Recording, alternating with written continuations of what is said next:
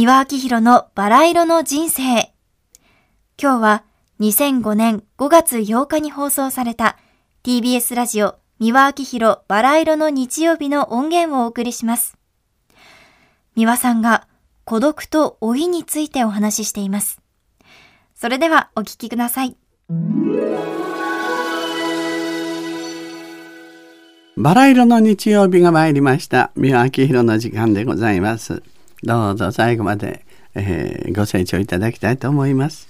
さてね、今日はね、おはがきをいただいてるんですよ。とても綺麗な字でね、奥ゆかしい絵に、えー、素敵な文字が並んでおります。孤独についてということでございますね。いつも日曜の7時を楽しみにしております。私は57歳。主人は2年前に他界。息子は1人おりますが、近所で結婚し、暮らしております。えー、自宅で読書をしたりラジオを聴いたりしていると自由で気楽だなと思う反面何でも自分で考え自分で決定し行動するしかない己を見微笑みあったり思いやりの言葉を久しく聞いていない自分を発見したりします。今はあペットの犬もいて外で働いておりますけれどこのまま年老いていくのだと思うと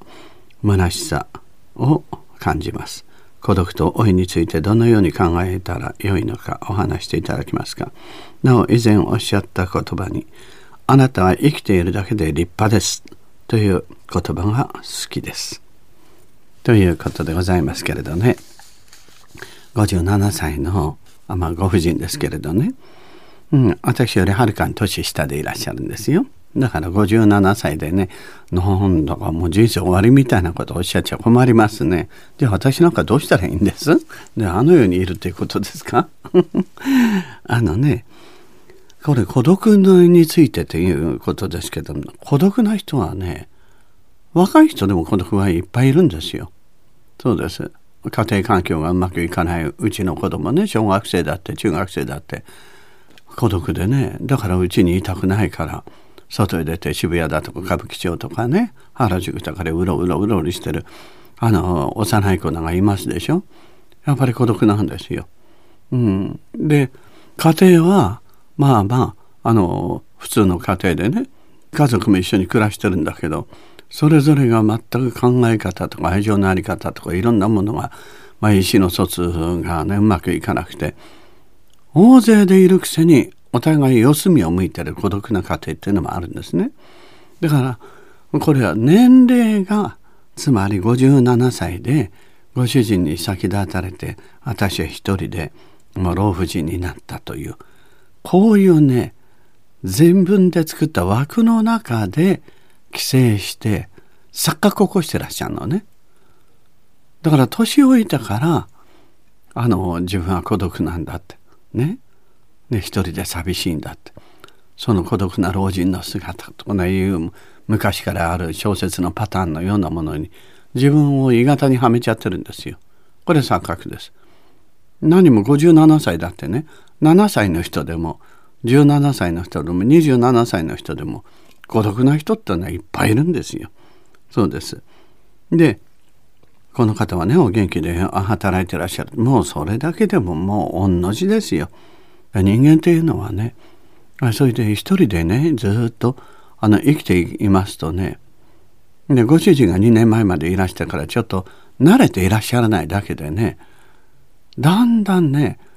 住めば都でねそれにね順応してくるんですよ人間っていうのは。うん、で私のうちなんかまあうちがねそれぞれ家族別々の部屋でいますけれどもそれぞれが顔を合わす時っていうのはまあ少ないぐらいでほとんど自分の部屋で自分のいろんなことをやってやりたいことをやってね。でそして仕事にしてもテレビ見るのにしても、まあ、自由気ままにやって。でも一人一人でいるけれどもちっとも孤独感はないんですよね。充実してるんですよ。それは何かというと自分がやりたいことをやってそれがあの例えば文化方面に趣味だとかねまあ、読書であるだとかテレビを見ててもいいし音楽聴いてもいいし絵を描いてもいいしというのはすることがいっぱいあるということはねそれはね自由でね本当にこんなに幸せなことはないと思えるはずなんですけどもこの方は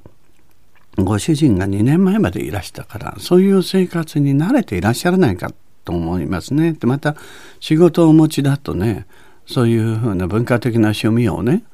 持つということも無理だったでしょうから。ですからこれからね例えばダンス教室とか社交ダンスとかねそういったサークルに行って体を動かしてダンスを踊ってみるのもいいしね。毎日行く行く必要ないんですからね週にあ1回とか2回とかでもいいわけだし。でそういう趣味の教室とかいろんなところでねあの無料のところもたくさんありますしね。そこにはまた出会いもあるしまあごたごたもあるでしょうしね。対人関係まあ人がいればね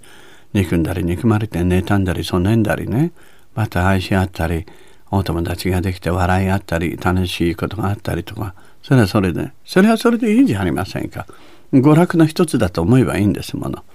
うん、それが生きてる人間のねパッショネート。情熱熱情。そういうふうなものの生きる力になりますからね。老いなんてものはちゃんと普通のものを食べてそして適当に体を動かしてさえいればねよぼよぼになったりしないんですよ。そしてね